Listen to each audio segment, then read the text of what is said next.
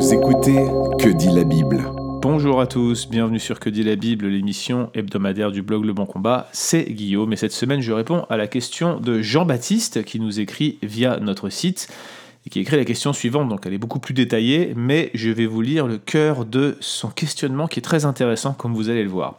Il nous écrit Ma question porte sur les relations entre croyants et incroyants, plus précisément sur le fameux attelage disparate cité en 2 Corinthiens 6,14. Ce verset est souvent cité pour déconseiller de choisir un conjoint ne partageant pas sa foi, mais la suite du texte semble plus générale, puisqu'il va jusqu'à reprendre l'interdiction de l'Ancien Testament de se mêler aux autres peuples.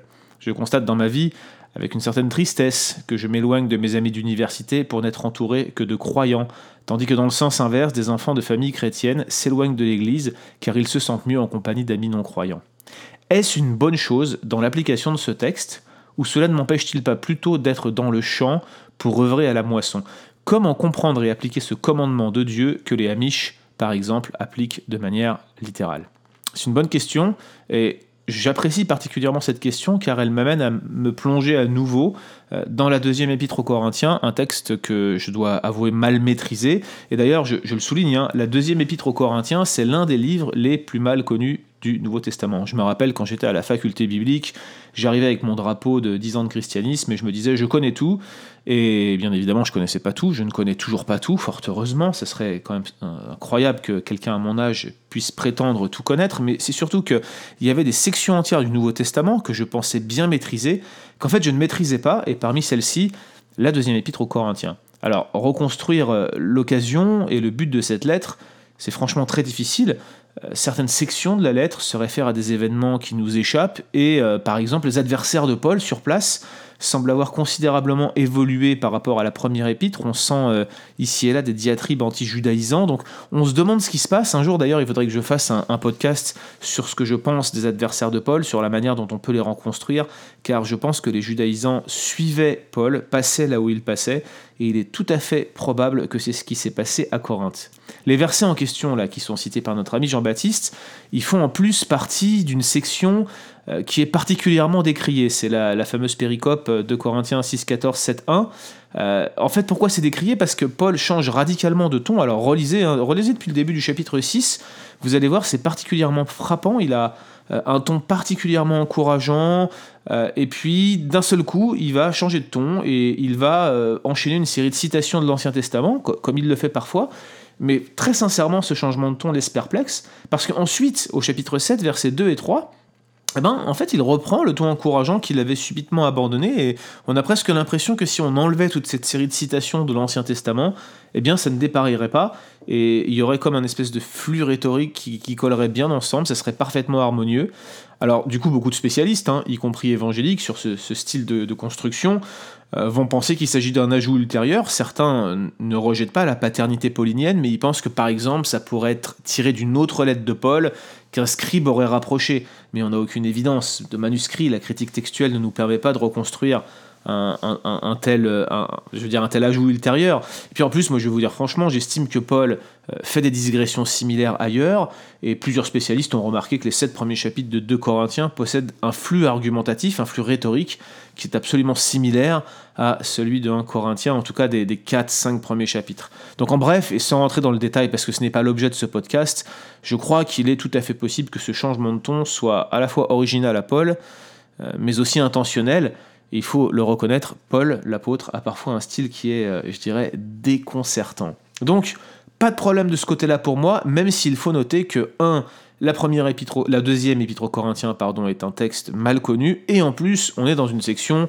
qui est assez décriée, ou plutôt dont on doute de la paternité. Alors c'est vrai, euh, on cite souvent 2 Corinthiens 6,14 pour rejeter l'idée d'un mariage avec un conjoint non-croyant. J'ai d'ailleurs fait un, podcast à ce sujet. Vous allez voir, je ne cite pas ce texte parce que j'estime que ce n'est pas du tout le contexte initial dans lequel ce passage a été écrit. Par extension, c'est vrai, on peut citer ce passage pour un mariage avec un non-croyant jusqu'à un certain point, mais ce n'est pas du tout le cas.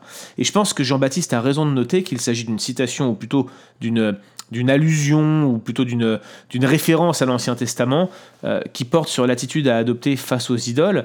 Euh, c'est d'ailleurs le problème des idoles, hein. c'est un problème qui semble avoir perduré à Corinthe depuis la rédaction de la première lettre, de sorte que Paul, au beau milieu de ces encouragements, choisit de les mettre en garde fermement à ce sujet. Alors, concrètement, ce verset-là, le verset 14 et les questions rhétoriques, il y en a 5 qui l'accompagnent dans les versets qui suivent, eh bien, il se rapproche non pas tant des interdictions euh, qui se réfèrent au, peuple ou au mélange avec les peuples de l'Ancien Testament, mais plutôt euh, aux interdictions du mélange que l'on retrouve dans le livre du Lévitique. Vous savez, ces interdictions de mélanger les animaux, de mélanger deux sortes de fils ou de tissus, etc. Et en fait, ce verset consiste dans une injonction pour les croyants de ne pas rentrer, et là j'insiste bien, en alliance avec des non-croyants. Autrement dit, et c'est ce que dit le texte, de ne pas s'associer, ici avec des personnes idolâtres, dans un effort communautaire qui, viendrait finalement à s'opposer à Dieu. Cela ne veut pas dire, et j'insiste bien, qu'il faut éviter d'avoir des amis non chrétiens et ou se retirer du monde. Ça serait contraire à toute la logique argumentative de Paul.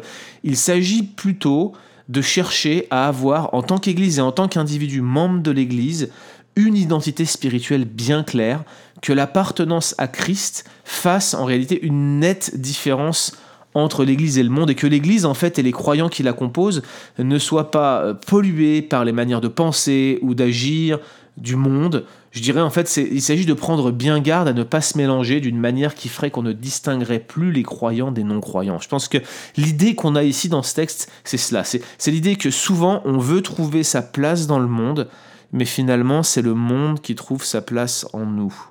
Et je pense que ce verset vient montrer un problème particulier qui avait cours à Corinthe, et je crois que ce mélange avec le monde, on le retrouve partout dans la première épître aux Corinthiens, la sagesse du monde par laquelle ils se sont laissés influencer, qui ont noyauté les différents clans dans l'Église, cette débauche qu'on retrouve un peu partout, dans lequel les Corinthiens étaient devenus tellement experts qu'elle allait beaucoup plus loin que ce qui se passait même chez les païens, le fait qu'ils se faisaient des procès les uns les autres, lors desquels ils se traînaient en justice, probablement les plus riches qui traînaient en justice les plus faibles devant les cours, et puis bien sûr cette question des viandes sacrifiées aux idoles, avec les uns qui sont faibles, les autres qui sont forts, et les uns qui s'accusent par rapport aux autres, la conscience des uns les amenant à pécher. Bref, vous vous souvenez de tout ce contexte et Paul qui leur enseigne de plutôt se séparer des idoles et de ne rien faire qui puisse être une occasion de chute pour ceux qui sont plus faibles.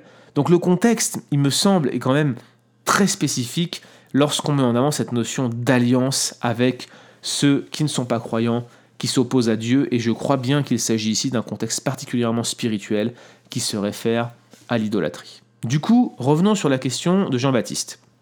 Est-ce que je dois me sentir frustré si je perds contact avec mes amis non chrétiens Franchement, oui, je le crois, et je le suis moi-même.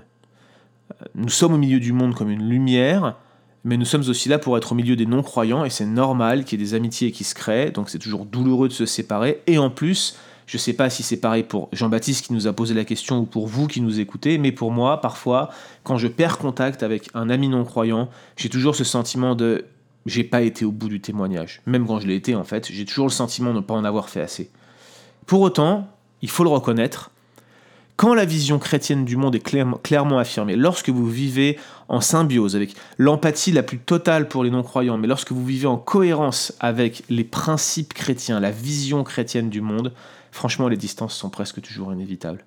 Elles peuvent prendre du temps, mais elles arrivent presque invariablement. Il y a des choses que vous ne voudrez pas faire, il y a des choses dans lesquelles vous ne voudrez pas être mélangé, vous pourrez vous esquivez poliment, mais si les gens savent que vous êtes chrétien, ils feront le lien immédiatement. Et je crois d'ailleurs que c'est le sens des questions rhétoriques qui suivent le propos de Paul. C'est beaucoup plus général ici. Quel rapport y a-t-il entre la justice et l'iniquité? Euh, Qu'y a-t-il de commun entre la lumière et les ténèbres?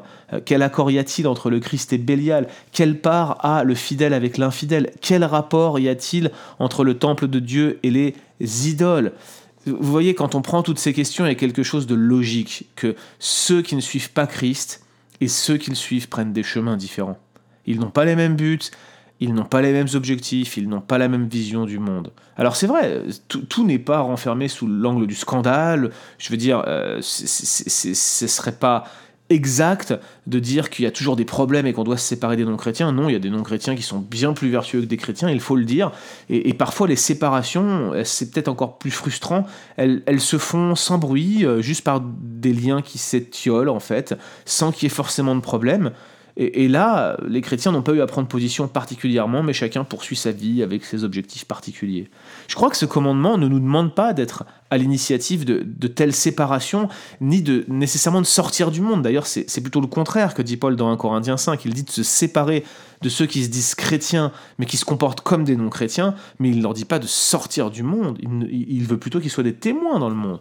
Ce que nous demande ce passage, c'est de quitter toute situation d'association qui nous conduirait au compromis, au compromis moral et au compromis de ce qui fait la distinction de l'Église avec le, monde. Sous cet angle-là, je pense que les amis vont beaucoup trop loin, ça va de soi, quand euh, on en vient à s'écarter du monde pour des questions comme consommer de l'électricité ou pas. Ça va beaucoup plus loin que les principes de l'Évangile. Mais évidemment, si vous fréquentez des personnes qui militent activement pour l'avortement, vous allez avoir beaucoup de mal à vivre votre vie chrétienne d'une manière qui puisse être harmonieuse et cohérente avec votre vision si vous passez votre temps à les fréquenter et à vous associer à eux dans une telle tâche. Voilà en fait ce, que, ce genre d'association qui semble proscrite par ce passage. Enfin, et pour conclure, j'avoue être toujours intrigué par euh, les enfants de personnes euh, chrétiennes ou des personnes qui se disent aussi chrétiennes qui ne supportent pas la compagnie des chrétiens et qui préfèrent plutôt la compagnie des non-chrétiens. J'en rencontre régulièrement et je suis toujours autant déconcerté par ce genre de réaction. Je comprends pas en fait. Je, pense que pourtant je peux comprendre comment des chrétiens peuvent être durs parfois. Et je vais vous dire, moi j'ai vécu des grosses galères, c'était pas si vieux, c'était il y a trois ans à peu près, deux ans et demi, trois ans. J'ai vu des réactions de chrétiens franchement destructrices. Et je vais pas y revenir ici, j'en ai déjà parlé dans d'autres podcasts, c'était une expérience extrêmement douloureuse de voir des chrétiens qui réagissaient très fortement, un petit nombre de chrétiens, mais quand même, quand vous êtes dans une situation très dure et que vous avez 4-5 personnes qui limite vous harcèlent, vous vous dites mais c'est pas possible, c'est ça l'église. Et à côté de ça, vous avez des non-croyants qui ont des réactions tellement plus humaines, tellement plus remplies d'empathie. Mais au final, quand je regarde ce qui s'est passé, ceux qui m'ont relevé, ce sont mes frères et sœurs. Je veux dire, l'Église de Christ est ma famille, c'est mon alliance. Comment puis-je ne pas du tout me sentir à l'aise avec mes semblables? C'est impensable pour moi. Alors je ne peux pas préjuger euh, de ceux qui pensent ainsi euh, vivre avec Dieu et en même temps ne pas prendre plaisir à la compagnie des chrétiens. Mais, franchement, je comprends pas. Et sincèrement, j'aimerais vous dire, si quelqu'un est dans une telle situation, j'aimerais quand même tirer un signal d'alarme. Je pense qu'il y aurait un inventaire à faire, peut-être des amertumes accumulées par exemple, ou, des colères, ou, ou peut-être même de ton expérience avec Dieu. Est-ce que tu es en colère contre lui pour ne pas aimer la compagnie de son peuple? Est-ce que tu n'es pas comme David qui recherchait les parvis de Dieu, qui disait un jour dans tes parvis, vaut mieux que mille ailleurs, c'était clairement une référence au temple et donc à l'association de la communauté derrière. Je crois que euh, ce passage nous rappelle qu'on ne peut pas être en communion dans le sens d'alliance avec des non-croyants, mais il y a quand même un problème quand, quand l'alliance que vous êtes censé avoir avec les chrétiens a beaucoup moins d'importance que vos relations avec les non-croyants. C'est quelque chose que personnellement je ne m'explique pas. Alors si vous êtes comme Jean-Baptiste frustré de ne pas pouvoir garder contact avec vos amis non chrétiens, peut-être que ce podcast sera l'occasion pour vous de les recontacter, peut-être euh, que ce podcast sera aussi l'occasion pour vous de, pouvoir leur partager l'évangile à nouveau, mais je suis convaincu que des non chrétiens se trouvent juste à côté de chez vous et que vous pouvez à nouveau tisser des relations et, et entamer de nouvelles opportunités de témoignage. Je pense qu'en étant la lumière du monde, vous le serez partout où Dieu saura vous placer et vous saurez être cet ami que les non-croyants ont besoin d'avoir, cet ami qui leur veut du bien et qui leur parlera de l'Évangile. Retrouvez d'autres épisodes sur www.leboncombat.fr.